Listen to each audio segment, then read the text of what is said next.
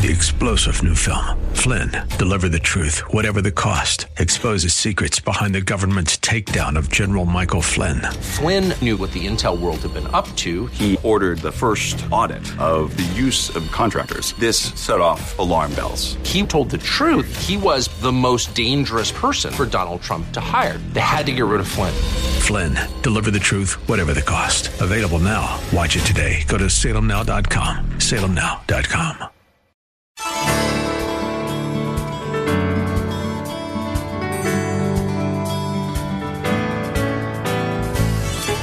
evening and welcome as we lift up Jesus with Pastor Dudley Rutherford. I'm Kyle Welch. If you've been searching for a place to be spiritually fed, you've found it. Like you, we believe the Holy Bible contains the spiritual nourishment we need to become faithful servants to God and help grow His kingdom here on earth. This program is part of an outreach ministry from Shepherd Church. Our pastor is Dudley Rutherford, and we join him right now with his message for us tonight. This prayer, the Lord's Prayer, is not a prayer just to recite. It's a prayer that deals with your past, your present, and your future. Today, we want to look at verse 12 that reads in your Bible or on the screen Forgive us of our debts or our trespasses, as we also have forgiven our debtors. Last weekend we had a bread request. This week we have a forgiveness request. Both are basic and both are essential. Man's deepest physical need is for food, and man's deepest spiritual need is for forgiveness. You see, we have all made messes in our life. Do not think that you are the only person with a messed up life. We've all made messes in our lives, in our relationship with God, in our relationship with one another, and therefore we have all experienced a thing called guilt or a thing called resentment. Life is always difficult. But it is always burdensome when you go through life carrying a load of guilt or a load of resentment. And so, my question to you today how would you like to get rid of all of your guilt and all of your resentment? Well, in your notes, I want you to write this note down. When you are forgiven, when you understand that God in heaven has truly forgiven you, for whatever sin you've ever committed, it's only when you realize that you have been forgiven is your guilt removed. There's, there's nothing to be guilty about because God has forgiven you of your sin. And then, when you learn how to forgive people who have sinned against you, people who've wronged you, that's how you get rid of resentment. Now, guilt and resentment are human emotions. When we do something wrong, we live with guilt. We live every day with resentment. It stays with us. And when you live in a state of guilt, there are many different ways that we deal with that because we have to keep living. One of the things we do is we keep making excuses on why we did what we did, but excuses do not erase the guilt that we are, are experiencing. Sometimes we will compare ourselves. We'll look at someone else who is guiltier than us. And somehow we think that will make us feel better, but that doesn't remove our guilt. And then there are those who just choose not to think about it. We, we know we did wrong, but we're not going to think about it. Well, that's called living in denial. The problem is that none of those solutions work. Jesus said that there's only one thing that can free you from guilt and resentment, and that one thing is forgiveness. In this text, Jesus shows us how to overcome the grief of guilt and the blight of bitterness. The only remedy for guilt is to receive the forgiveness that is yours from heaven, from the Lord Jesus Christ. And the only uh, remedy for bitterness or resentment when someone sins against you, when someone offends you or wrongs you, that you learn and are able to forgive them. I want you to look down at verse 14. Our text is verse 12, but go down to verse 14. Jesus digs a little deeper. He says, For if you forgive men when they sin against you, if you'll do that, he says that your heavenly Father will also forgive you. And then he says in verse 15, But if you do not forgive men of their sins, your Father will not forgive you of your sins. And so we learn four things. I want you to write them down quickly. Number one, if you're taking notes, because sin is a universal problem, forgiveness is a universal need. The Bible says in Romans 3 23 that all have sinned. All of us have sinned. All of us have done wrong. Sin is a universal problem. Proverbs 20, verse 9 reads, Who can say? Who can say that I've kept my heart pure? You know anyone who can say that? Who can say I am clean and without sin? And the answer to that question is obvious. No one can say that.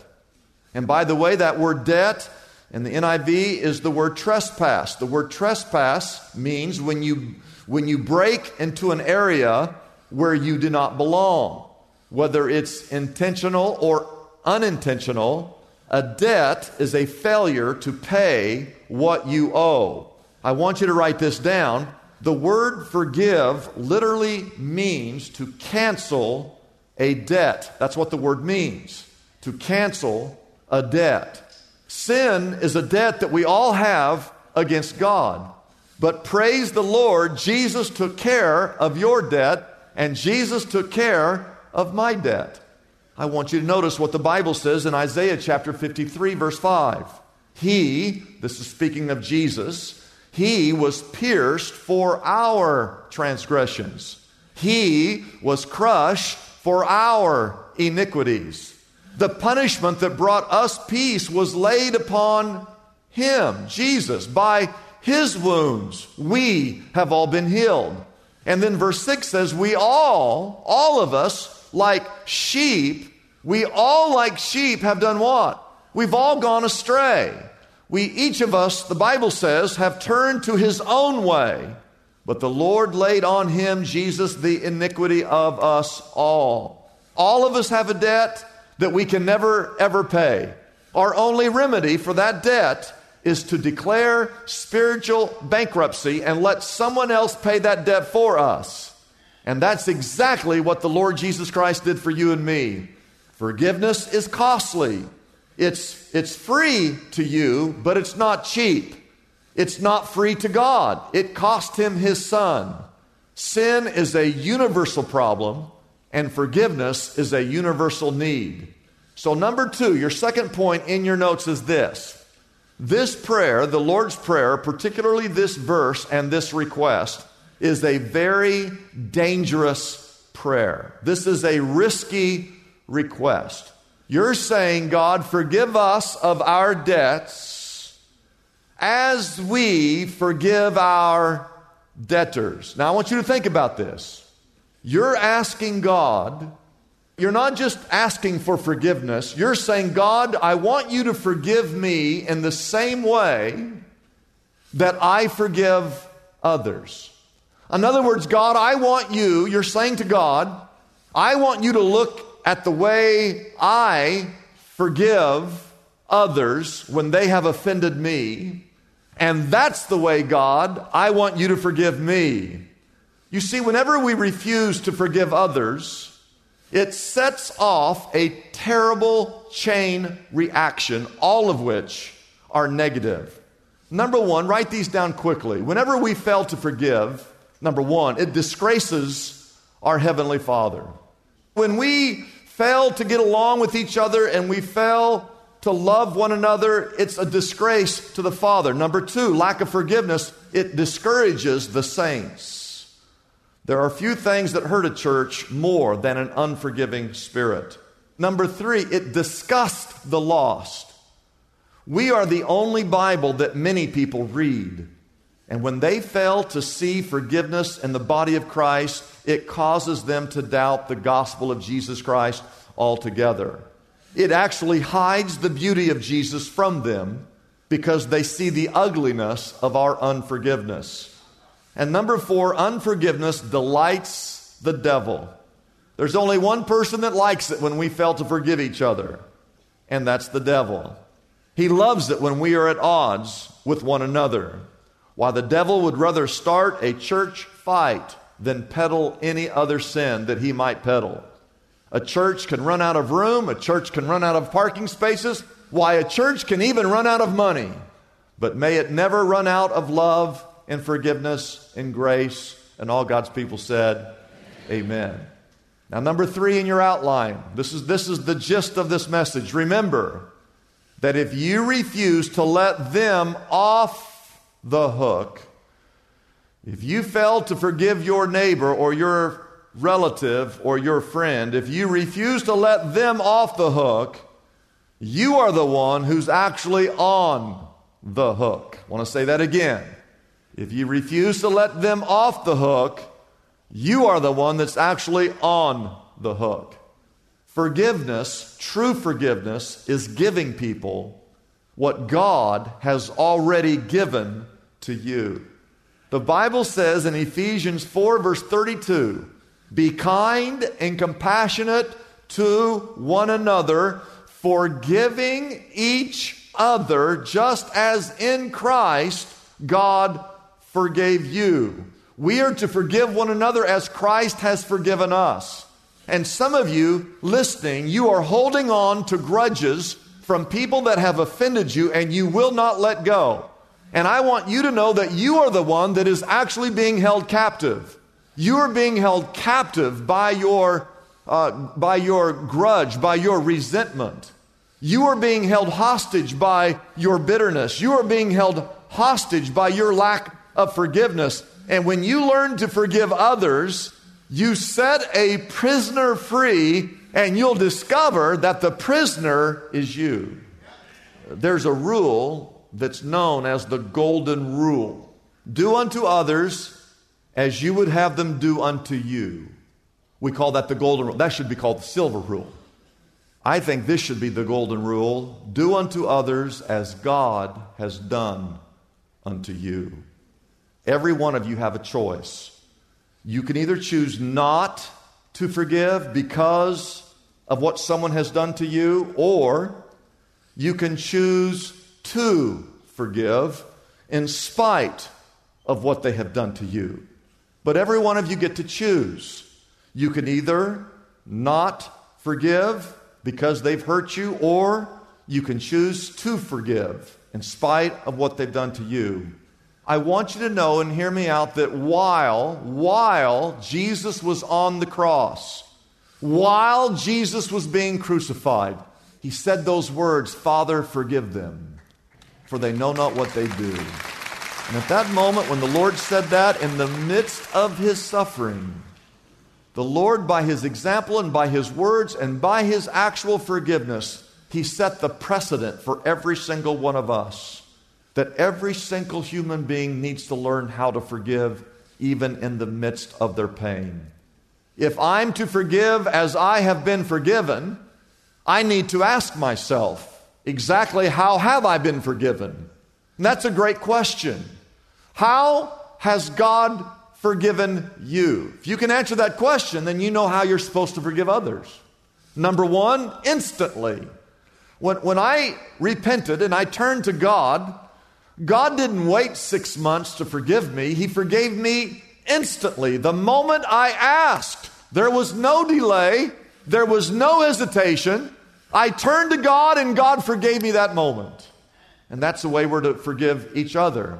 The Bible says in Isaiah chapter 55, verse 7 Let the wicked forsake his way and the evil man his thoughts, and let him, man, man, let man turn to the Lord.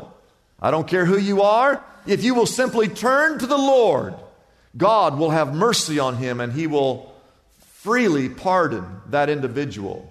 If someone comes and asks for forgiveness, we should forgive them as quickly as the Lord has forgiven us, instantly. Number two, we have been forgiven repeatedly. The forgiveness of God uh, comes to us and He forgives us over and over and over and over and over and over again.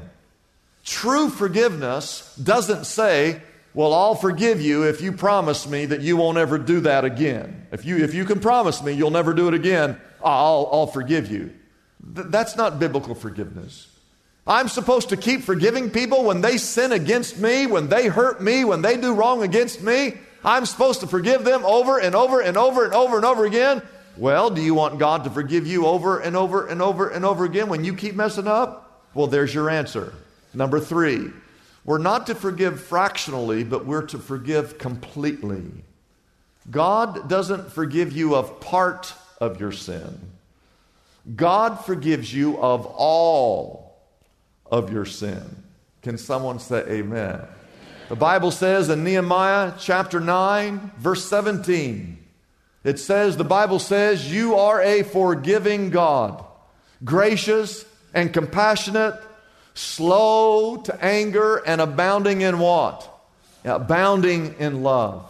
Listen, the moment you turn to God, God will instantly forgive you of all of your sin, not part of your sin, but He will forgive you of all of your sin. And number four, write this down. When He forgives us, He forgives us what I call forgetfully because the Bible says that when God forgives, that God forgets. Once God has forgiven you of your sin, He can't even remember that sin. Jeremiah 31, verse 34 says, For I will forgive their wickedness and will remember their sins no more. Now, you and I, we like to forgive people when they mess up, but we don't ever forget because we keep it in our memory bank because if they ever do that again, we're going to remind them of the last time that they did that. And that's not true forgiveness. If you truly, truly forgive someone of a sin, you will never ever use that against them again in the future. You will never talk about that to anyone else because you have forgiven them. It should no longer even exist. You're not going to dwell on it yourself if you continue to dwell on the offense, it means that you truly have not forgiven them the way they need to be forgiven. There are times where each of us say, I don't feel like forgiving. There are those of you who also say, I, I just don't feel like I've been forgiven. I want you to write this down. To change your emotion, you have to change your devotion. To change the way you feel, you have to change what you are devoted to. This is Jesus' whole point of this prayer. Don't make your wrong your God. You say, but they hurt me. They, they ruined my reputation. Dethrone your reputation. Don't make your hurt your God. Jesus is your God. Your Father in heaven is your God. I want you to write this down quickly. Stop dwelling on what has been done to you and begin to think and worship and dwell and focus on what God has done for you. I close with this story of a, it's a true story. I looked it up and read it several times this week of a man named Rusty Woomer. Rusty was the 244th person in South Carolina to be sentenced to an electric chair Rusty grew up in a small town in West Virginia. He came from a broken home. He was beaten and abused by his father. He quit school when he was in the ninth grade. He became a drug addict at age 16. At age 19, he was sentenced to three years in a state prison because he stole 14 cases of beer. When he got out, he returned to a cycle of drugs and alcohol. And one night, he was completely stoned out of his mind. Rusty Woomer met an ex convict, a man by the name of Eugene Skaar, and they went to a coin shop. They stole all the coins and they killed the coin collector, the man who owned the store, a man named John Turner, age 67 years of age. They left that coin shop and went to a random house. Just a ra- they just chose a house a couple of miles away went inside and killed two occupants, stole some more money, stole some more guns, and moved on. They eventually ended up into what's called Pawleys Island and robbed a convenience store. They kidnapped two clerks, Della Louise Seller, she was 34 years of age, and Wanda Summers, age 24. They took these two girls to a remote area, raped both of them, shot both of them. One lived, Della Sellers died. Later that same night, the police caught Rusty and his companion. They were completely stoned, again out of their mind, in a hotel there in Myrtle Beach. The friend, his acquaintance, shot himself, committed suicide, but the police captured and arrested a drugged out Rusty. While he was on death row, Rusty was genuinely and miraculously converted to Jesus Christ. He wrote letters to the families of his victims asking for their forgiveness. He began to witness to and led other prisoners who were on death row to Jesus Christ. He would sit hour upon hour in his cell reading scriptures. In the days before he was executed, he actually created a video uh, to be shown in schools warning children and students to stay away from drugs and alcohol and a life of death and destruction that they lead to. Part of his final statement before he was executed, he wrote, I want to tell everyone that I am fine. I have never known peace like I have known it in my final days here on earth. I know some people say that I got a jailhouse religion, and, and they are right. I turned to Jesus in prison when I had no place else to turn. Words cannot express what Jesus has done for me. He knows, and that's all that really matters. But right before he was taken to the electric chair, he picked up a plain envelope and he trembled when he saw the return address. It was from Lee Hewitt, the younger brother of Della Sellers, the woman whose murder Rusty would die for. Here's what Lee Hewitt wrote to him For years, I hated you with all of my heart. I wanted to kill you for what you did to my sister. I only regretted that you were in prison where I couldn't get to you. But I myself have spent a lot of time in prison for things that I've done wrong. I felt like a failure, but one day, he writes, I became a Christian. And the more I learned about being a Christian, the more I knew I had to forgive you. I didn't want to forgive you. But he says it got to the place where I couldn't even pray the Lord's Prayer. Forgive us our trespasses as we forgive those who trespass against us. I couldn't even pray the prayer. It made me so mad. Now I had to forgive you. Now the ball was in my court, and I began to pray about it. And I want you to know that God performed a miracle in my heart. And I'm just writing to tell you these words I forgive you. And then he writes this We are brothers in Christ. I love you. This is an actual, true, divine story. Ladies and gentlemen, it is a wonderful thing to be forgiven from the Lord God above. Can someone say amen? I want to thank God and I want to praise God that anyone and everyone can be forgiven through faith in Jesus Christ. And once you experience His miraculous grace and forgiveness, if you truly experience that, you can't help but forgive those who sin and trespass against you. If you were blessed by Pastor Dudley's message and would like to pray with someone, our phone lines are available now and ready for your call. Our number is easy to remember. Call us right now at 888 818 4777. That number again is 888 818 4777. Our Lift Up Jesus phone counselors are ready for any prayer needs you may have at this time. If you would like more information about Pastor Dudley Rutherford, Shepherd Church, or this ministry, be sure to visit our website, liftupjesus.com. We have a special gift for everyone listening today to help with your daily Bible reading. It's our Anchored Journal, a complete 365 day Bible reading guide and journal that will help you stay connected to God's Word throughout the coming year. It works with any version of the Bible you are currently reading.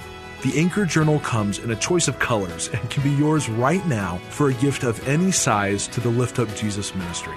It's as simple as calling our toll free number, 888 818 4777.